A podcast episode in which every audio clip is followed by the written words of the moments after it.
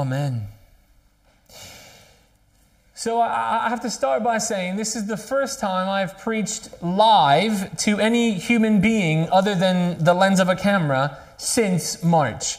Um, so I don't know how you guys are feeling about it, but I'm slightly nervous. Uh, so, so be kind to me is all I'm going to ask. No, I'm joking. Um, it's been such a strange season though, hasn't it? This is such, I mean, even the last few weeks where we've been gathering together, they've still been pre-recorded uh, sermons so that we could in fact ensure that everybody was journeying the same thing. And so today, with the live stream up and running, and we don't know where it's at, so hopefully you can hear and see everything just fine, but um, it's the first time that we're able to journey and kind of step in at the same pace in the same way. Um, some of you may or may not have known that uh, I, I, as we were as we've been journeying through the previous uh, season and series, um, I felt that God was putting Philippians on my heart, and and he and we're still going to be doing Philippians, but uh, God works these things with me where sometimes He gives me a niggle. I'm not sure if you've ever had a God niggle, um, but they're quite uncomfortable. It's kind of like an elbow to the ribs, but permanent. Um, and he was, it was niggling because I felt that there was something else that he wanted us to dive into, something else he wanted us to unpack, but I couldn't quite figure what it was. And so I was praying and praying. And then suddenly, um, I came across Haggai. I'd read it before, I'd studied it before. It's not a new book to me. It might be to some of us. It's one of these shortest books in the entirety of the Bible. It's in the Old Testament, third from last, um, as you're moving in towards the New Testament. I said, Lord, why are you putting Haggai on my heart? And then I dove in and I went, oh, I see, I think there's so much in there for us right now. And so we've got a series uh, called His Kingdom, which is all about God's kingdom. And, and I believe He's got so much to say for us now, even though it is so very much a prophetic book from, from the prophet Haggai to the Israelites at that time.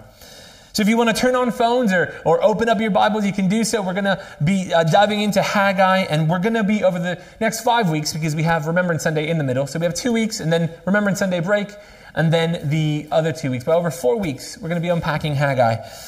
And today's, uh, if, if, there was going to be a, a talk, a title, if you will, it's His Kingdom, Kingdom Priorities. So before we kind of dive in straight into reading it, maybe we need to set a bit of the scene. Again, for, for some of us, maybe as a refresher, reminder, or just to hear for the first time. Haggai is a minor prophet. He's considered a minor prophet uh, in part because he has such a small part in the scripture. But I don't want you to get kind of lost in the whole idea of minor prophet because he might be minor, but he has a major message. Uh, and the truth is, all the minor prophets, quote unquote, have major messages. But again, we need a bit of context, maybe a bit of history before we step into fully uh, reading it and, and, unpacking it a little bit. Um, so, for centuries, we've read, again, throughout scripture, we read of, of, of prophets, uh, Hebrew prophets, who have kind of been accusing Israel, God's people, of breaking the covenant with God, of, of, of whether it be through idolatry or whether it be through uh, injustice, they are not keeping to what they have promised they would do in honoring and worshiping God. And so we see prophets across history prophesying of the demise of Israel, of the destruction of the temple. And we see that happen and come to fruition through the empire of Babylon. Babylon comes in and they take over and the temple is destroyed. And the, the Israelites are taken into captivity. They are enslaved yet again. It's kind of a repeat of history for the Israelites. Imagine the frustration for them at that point. And if I'm honest, if I would have been there, I can imagine that at least some of us, I'd hope to be in that group, would have been so frustrated that we would have been saying, well, hold on, they've been telling us this as well. Not only was it our history, but look, look at what the prophets have been saying. Why were you not listening? But most of us would probably have just gone with the crowd because that's what happened to them. But again, the prophets, praise God for this, did not just bring the doom and gloom, they also spoke about the hope a, hope that would be coming as God would take a remnant of Israel, a leftover, a, a small group that has been saved because they've been righteous, they've been focused. It would take the remnant of Israel to live in a new Jerusalem. And it's in 520 BC, uh, we're nearly 70 years after the Babylonian exile, where um, when it, the Babylonian Empire collapsed and it was ruled by Persians, which actually allowed this, these Israelites who'd been exiled to return. So we see that after Babylon fell, Persia, the king of Persia took over, and he kind of says, Yeah, go, go back, go back to your land and build your temple. Suddenly, the prophecies were coming true, and the Israelites are excited, and they head back to do what they're called to do, excited to do. And we see that the Israelites, under the leadership of the high priest named Joshua and Zerubbabel of the line of David, head back and they begin to rebuild the temple. And at that point, you, you, are probably thinking, yeah, come on. God's people are finally doing what God said. They're going to go for it. And on the surface, it looks amazing. It looks great. But then there's a bit of opposition to the Israelites, and that leads to them stalling. Um, they, they laid a foundation for the temple, but the focus of the Israelites then fizzles out. And then we turn to Haggai, and we read what the Lord is saying through him. And so, as we go through the next few weeks, we're going to see that Haggai kind of speaks into four sections, and we see that he speaks into kingdom priorities, a kingdom perspective, kingdom purity, and kingdom promise. So today we're looking at kingdom priorities. So let's dive into scripture. If you want to turn on your Bibles again, we're going to go to Haggai 1. And it's again the third to the last book of the Old Testament. Uh, and is again, one of the smallest ones in Scripture. But if you turn to Haggai 1, we're going to read 1 through, oh, not 115. Apologies. That's a, there you go, slip of the finger, 1 through 15, which is essentially all of Haggai 1, with exception of 15 part B, which ties into Haggai 2. But it says this In the second year of King Darius, the Persian king, on the first day of the sixth month, the word of the Lord came through the prophet Haggai to Zerubbabel, son of Shealtiel, governor of Judah, and to Joshua, son of Jozadak, the high priest. This is what the Lord Almighty says. These people say, The time has not yet come to rebuild the Lord's house. Then the word of the Lord came through the prophet Haggai. Is it a time for you yourselves to be living in your paneled houses while this house remains a ruin? Now, this is what the Lord Almighty says Give careful thought to your ways. You have planted much, but harvested little. You eat, but never have enough. You drink, but never have your fill. You put on clothes, but are not warm. You earn wages only to put them in a purse with holes in it. This is what the Lord Almighty says. Give careful thought to your ways. Go up into the mountains and bring down timber and build my house so that I may take pleasure in it and be honored, says the Lord. You expected much, but see, it turned out to be little. What you brought home, I blew away. Why, declares the Lord Almighty? Because of my house, which remains a ruin, while each of you is busy with your own house. Therefore, because of you, the heavens have withheld their dew, and the earth its crops. I called for a drought on the fields and the mountains, on the grain, the new wine, the olive oil, and everything else the ground produces, on people and livestock, and on all the labor of your hands. Then Zerubbabel, son of Shealtiel, Joshua, son of Jozadak, the high priest, and the whole remnant of the people obeyed the voice of the Lord their God and the message of the prophet Haggai, because the Lord their God had sent him, and the people feared the Lord. Then Haggai, the Lord's messenger, gave his message of the Lord to the people I am with you, declares the Lord so the Lord stirred up the spirit of Zerubbabel, son of Shealtiel, governor of Judah, and the spirit of Joshua, son of Jozadak, the high priest, and the spirit of the whole remnant of the people. They came and began to work on the house of the, of the Lord Almighty, their God, on the 24th day of the sixth month. Amen. What an amazing bit of scripture. I, you maybe hear me say that a lot about scripture in general because it's God's word, so genuinely, it's amazing. but I think when you when you read that, knowing where they've come from, knowing what's happened, you kind of go, wow. They get this opportunity, the second chance to go back in again to build the temple. And again, a bit of opposition stops them and they get distracted and their priorities completely shift. And God doesn't give up on them in that point. He doesn't say, oh my gosh, they've done it again. Oh my goodness, they've missed it again. But in fact, he says, hey, Haggai, go speak to my people. So let me ask you something. Have you ever heard God say something, heard Him, been reassured that there was something that you had to do, but then decide not to do it yet? Turn around and say, Oh God, I, that's, I hear you. I, I get it, but it's really tough. Or I'm not ready yet. I, I get that you're asking me to do it, but not, not yet. Maybe you've followed your, your own preferences, your own desires over that of what God is asking you. Now, I'm sure that all of us want to answer that question. No, of course not. When the Lord speaks, I do exactly what He tells me to. But if we're going to be honest with ourselves, at least me, I, I definitely battle with God sometimes. When He says, do this, I'm like, oh, God, really? Maybe send someone else. I mean, we look at Moses. When Moses is called, send somebody else, he says. Throughout Scripture, we see that that's a human reaction. And I don't think that changes today. Chances are, yeah, you have said no or not yet. But I don't want this to be turned into like a pity party of, oh my goodness, or a guilt or a shame of, oh, why haven't I done? Because it's not about that. It's unfortunately human nature. I think we have to recognize it, and in recognize it, allow God to speak into our situations. But we see here that with the Israelites, the people are choosing to follow individual priorities over that of God's. I think that we fit into that camp sometimes. But the people right here know that God has said, go back and build the temple, and the temple remains in ruins. The foundation is there. But then they start saying, well, you know what? I need my own house built and sorted first. They start spending time on themselves, worrying about themselves. Their focus becomes about me, myself, and I, as opposed to the Lord. And I mean, honestly, though, can you blame them?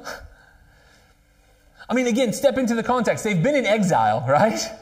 They've been in captivity. The Babylonians were not the nicest of people to them. it wasn't like they were on holiday and came back and said, Oh, look, we got a bit of work to do. Life was rough for them. And so they get to this point where they're allowed to return to, return to, to, to the New Jerusalem, and they're kind of like, Well, you know what? We've got some freedom here. I can, I can build my own house. I can do something for myself. I'm sure God will be okay with that. And now, don't twist my words, don't mishear me. God's not saying, oh no, don't take care of yourself. Don't take care of your family or your people. That's not what he's saying. He's saying, where's your priority? Am I your priority? Why are you focusing, Israelite people, on your own buildings, your own houses, where actually the temple, which is where I am as, the, as your Lord, where you're going to come and meet with me and worship me and spend time with me, why is that not your number one priority? And that is a challenging statement and thought and view, I think, even for us. Because I think what comes out of that is actually God should be our number one priority above all else. And I don't think I've ever 100% been in that place. And maybe that's just me. Where every single decision of every single moment, from the, how I speak to others, from how I spend my money, from everything being about God above all else, I think I have moments, maybe like glimpses. But oftentimes, I think our own personal priorities take over. And again, it's you can't blame them, but their focus shifts. And you can almost start hearing some of the excuses. Well, God wants, to take, wants us to take care of our own families first, doesn't He? Oh, it's, it's not our fault, so it's not our job. I didn't destroy the temple, so why should I fix it? Someone else will do it if we don't. I'm sure they will. It's got to be done. I'm, I'm oh, I just can't be bothered. Actually, you know what? I, we need to pray about it some more before we step into how we rebuild the temple. Do we really even need the temple? I mean, is that not a thing that we could do without? Oh, you know, it's just not the right time for me to do it today. I'm, I'm busy. There's something else on my schedule. I'll get back to you, God. I think often times maybe our motives are good. We have that desire, but then we're just, oh, we're just too busy. Have you ever had any of those thoughts? Ever any of those moments interacting with God? It's a big question, and most people look at me like, oh, I don't want to answer that because because that speaks into my humanity. That speaks into me not always worshiping. But again, chances are, probably. And let me start by saying maybe that's okay. You're human. Praise God. but I think God wants us to reshift our focus on our priorities and focus back on Him. God is point blank asking the Israelites through Haggai, Are your needs greater than what I have instructed? Are your desires greater than what I have spoken? I mean, he doesn't beat around the bush. Haggai's words are straight to the point, aren't they? He literally says, Are your houses more important than the temple? Are our own desires, our own wishes, our own priorities more important than what God has set forth for us? Hopefully, our answer is no. But then, is our life reflecting that truth? Haggai essentially says, This is covenant rebellion, Israel. You guys are, are, are rebelling against God. You are doing it again. We are doing it again. This is breaking the promises that the people have made with God. And again, in speaking, as Haggai is speaking, he started, and he's talking about all these droughts and all these other stuff. He's, he's quoting the covenant curses of Deuteronomy speaking God's word. And Haggai again reminds the Israelites that standing outside of God's will and God's desire and God's instructions doesn't go well. We want to stand in His presence. We want to stand where He's calling us to stand. And we learn from history, specifically of the Israelites, that again and again and again, God's people don't do well when they step out of the will of the Lord. They don't do well when they don't do what He asks. You might know that from your own life experience as well. But if nothing else, we have Scripture that we can turn to. But you and me, when we stand in His will, when we where, where, where He wants us to be, we see that there is gloriousness, there is blessing. I'm sure that if I asked you, hey, could you think of a time when you were doing exactly what God asked you to do at exactly the same time? How was that for you? Chances are you'd be like, oh, Adrian, let me tell you, it was amazing. It was tough, don't get me wrong, because it's never easy following God, but oh, he spoke like this and he did this, and oh, just amazing the, the interactions I had, or, or the blessing that I saw upon those around me, or whatever it may be, when we are where God wants us to be and doing what he wants us to do. But when we do that, placing his priorities above ours. So my goal, my hope, my desire that as a, as a follower of Jesus, that I would be so transformed into the likeness of Jesus by the Holy Spirit that my desires would line up with his always, all the time, that my actions and my priorities would line up with his. I think that's our desire, that's our goal as Christians, but sometimes we fall short on that. So I have to ask myself the question where are my priorities? What am I prioritizing? Am I prioritizing God's desires, His call, His call on my life, or am I pursuing my own selfish ambition? But then we see in Scripture that the truth is we have to give careful thought to, we want, to what we want to prioritize. We have to give careful thought to what we want to prioritize. I find it incredibly interesting that that little phrase, give careful thought, is used twice by Haggai in both verses 5 and 7. Give careful thought to your ways. He doesn't say, like, oh, just have a quick think. Careful thought. And then Haggai proceeds to, to list off the things that the Israelites are doing, but not seeing satisfaction or blessing in, followed by what they should be doing. You eat, but you, have, you never have enough. You drink, but you, you're never full. You've got clothes, but you aren't warm. You earn wages, but it's, it's, it's as if though you lose them and, and waste it. Give careful thought to your ways. I wonder how much those statements reflect our current modern day world. I've been, I'm not sure if you guys have ever watched this TV show Shark Tank. Similar to that of Dragon's Den, but it's the Australian version, Down Under. It came up on Facebook once and I watched it. And one of the, one of the sharks, one of these dragons, one of his uh, repeated little phrases I've heard him say a few times on, on the ones I've watched is his goal as an investor is to help those companies, those people that are presenting to him, get disgustingly filthy rich. That's his actual terminology, his actual phrase disgustingly filthy rich. The shift of priorities in our society, and possibly in us as we live in our society, I think sometimes reflects that. Now, you might not be the person trying to get disgust- disgustingly filthy rich. Praise God for that. But it's that mentality of you have, but you want more. You have, but you want more. You're focusing on getting more money, getting more food, getting better clothes.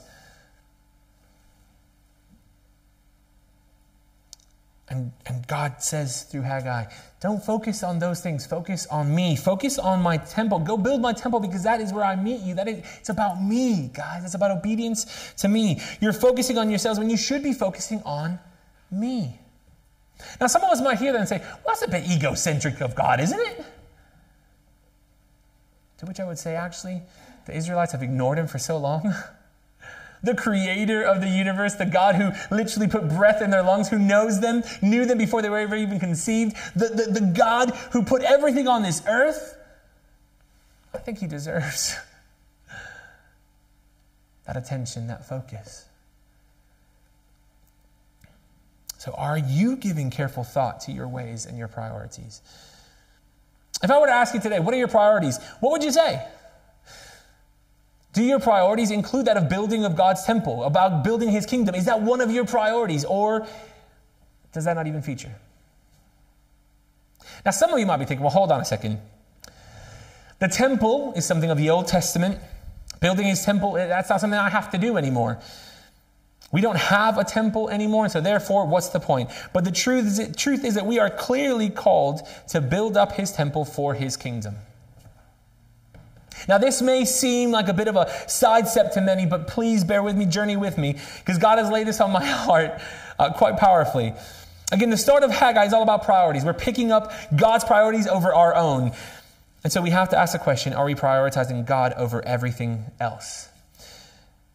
In that context, it was about the building of the physical temple. Yes. And that's not going to be a priority for you today. I get that.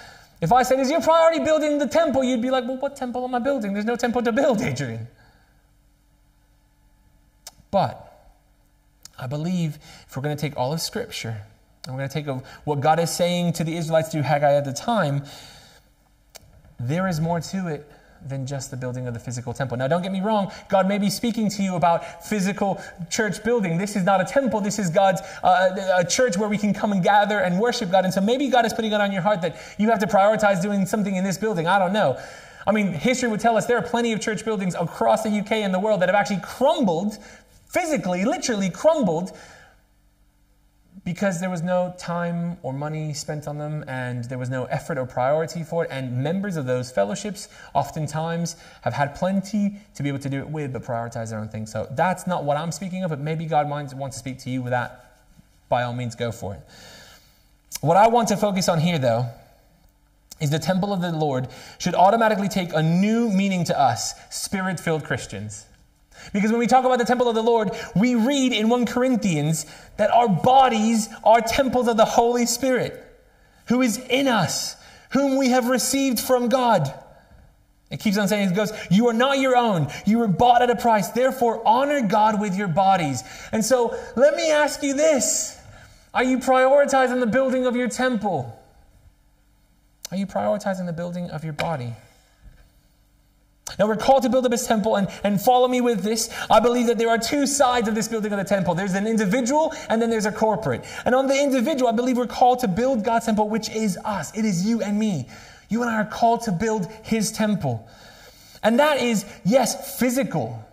How are you treating your body? What are you putting into your body? But it is also emotional. It is also spiritual. Are you diving into prayer? Are you reading your Bible? Are you doing those things? Are you building up God's temple?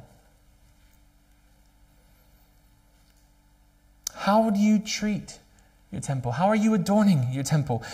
If you go back into the Old Testament and you look at the, the, rules and regulations that they had, the instructions that they had in terms of building the temple, you will see that it was the most extravagantly beautiful, intricate, detailed temple. And I think sometimes, at least personally, I'm kind of like, woof. I roll out of bed and it is what it is. God, this is what you got. But actually, God is asking us to to, to, to truly give our bodies as his temple, our whole lives as a living sacrifice. Yeah, Romans 12, 1 and 2, it's back. But there's a sense of actually we have to, as individuals, work on our prioritizing of our bodies, which are His temple.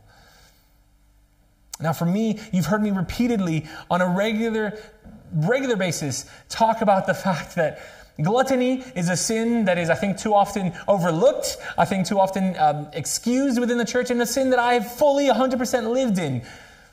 That's the truth. But lockdown has, has brought with it all sorts of different emotions and struggles and times, but it also brought with it for me a time where God's very specifically spoken to my life and He said, What are you doing to my temple? What are you doing, Adrian, to my temple? And so, through prayer, through deliverance, and prioritizing God's desires for His temple, I have lost over six stone since the middle of May. I've changed my daily routines, my eating habits, and I'm getting His temple back to the place where it's meant to be. Now, please, please don't mishear what I'm saying. I'm not sharing it to go, oh, I want a pat on the back. I'm not sharing it to go, look at how I've got it right. I'm sharing it because you know what? For so long I've preached it, but I've not practiced it. For so long I've stood up here and said, hey, what is God saying? Are you doing it? It's not, it's not just lockdown that he started saying, Adrian, put the food down, do something about it. So I'm practicing what I preach. But I think it's for all of us. And I'm not saying you got to go lose six stone. I'm not saying you got to start.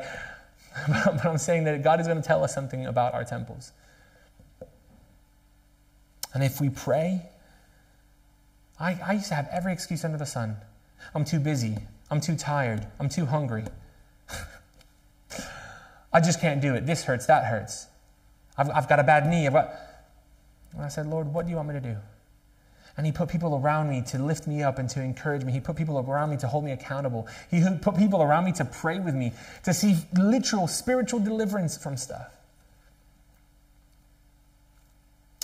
That's individual. We have to prioritize God in all things, even in our temple and our body. So I wonder what he's saying to you for your individual side, for the temple of you. But there's also a corporate side of building up the temple for us today. Because we read in 1 Peter 2 5, it says, You also, like living stones, are being built into a spiritual house, aka a temple, to be a holy priesthood, offering spiritual sacrifices acceptable to God through Jesus Christ. We as individuals are being built into a spiritual house, a temple, y'all. We as individuals are part of the temple, so we need to be building each other up.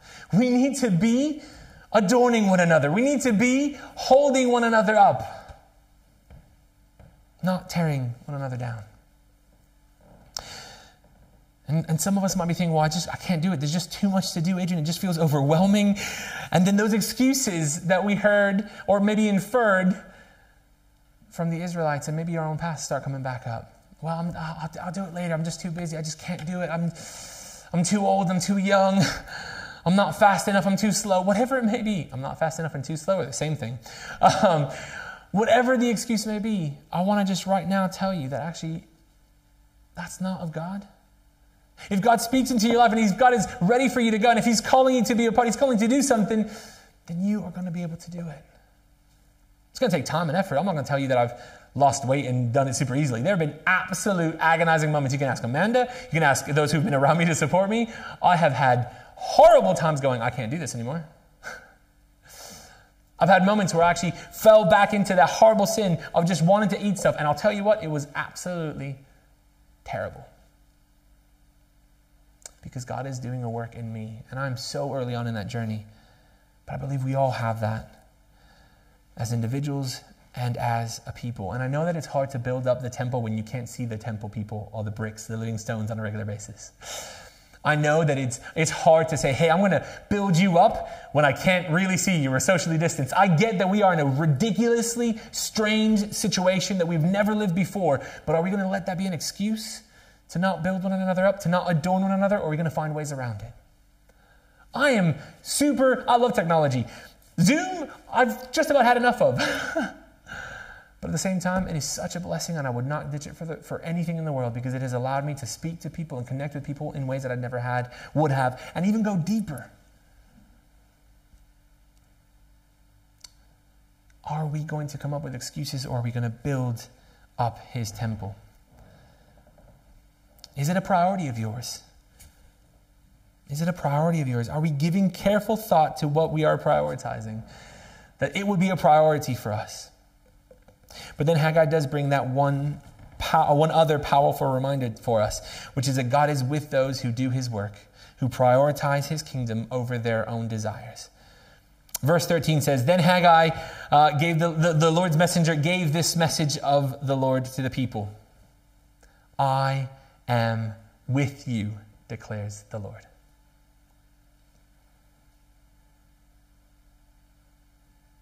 As the Israelites hear from God and go, okay, we're going to move into it. As, as we hear God's voice and say, I'm going to reprioritize my life, and God, you're going to move up that priority list, you're going to be my number one.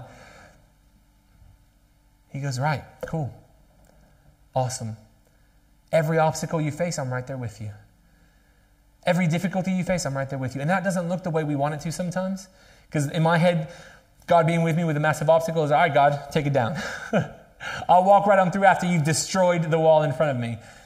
Well, you might say, no, no, Adrian, we're going to climb over the wall. You don't have the strength to do it yet, but lean on me. Use my strength, not yours. As we choose to prioritize God, His will, His desires, His ways, He's with us. And He'll strengthen us, and He'll encourage us, and He'll uphold us.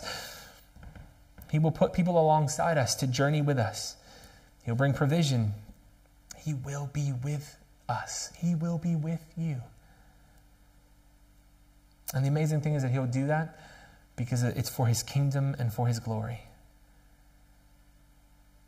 You know, you know what really excites me about sharing the weight loss journey for me, the lifestyle change for me, is that genuinely 100%, it's not about me. uh, like, I, and I know that sounds ridiculous, but it's not about me. Because I've I'm 34 years old. I've tried in my last 34 years to try and lose weight. I've tried to do different things. I've done workouts, I've done, and it's never worked. And you know why it's never worked? I didn't, I didn't let God work in me. I wasn't putting God first. When I was stuffing my face, a priority for me wasn't God, it was me. But now I can, I can genuinely tell you, and I'm telling you, like there's loads still for me to go, and this is not just for a season, this is a lifestyle change, yeah? But part of that lifestyle change is putting God further up my priority list and going, God, you're more important than food. You're more important than this. I need to get out and do something because, Lord, you want me to have a temple that is awesome for you. And I may still have to work on a lot of my other priorities, but I got that one straight. God is greater than my food. Now I got to get Him as my number one in all other aspects. So, what are your priorities? And so we see, and I come to land with this we see that we and maybe many around us need to follow or tend to follow our individual priorities rather than that of God. We, we realize that maybe we have to be careful in, in our thinking about our ways to what we should prioritize because actually it does matter. We see that we're called to build up his temple. Even still today, the physical temple may not exist, but we have a temple that we do have to build up. And that actually, as we do, as we stick to what he's saying, and as we hear his priorities for our lives and we follow those, he's going to be with us. He promises to be with us, to encourage us, to uphold us. So, with that, are you going to let Him reprioritize your life and move you to where He wants you to go next? Let's pray.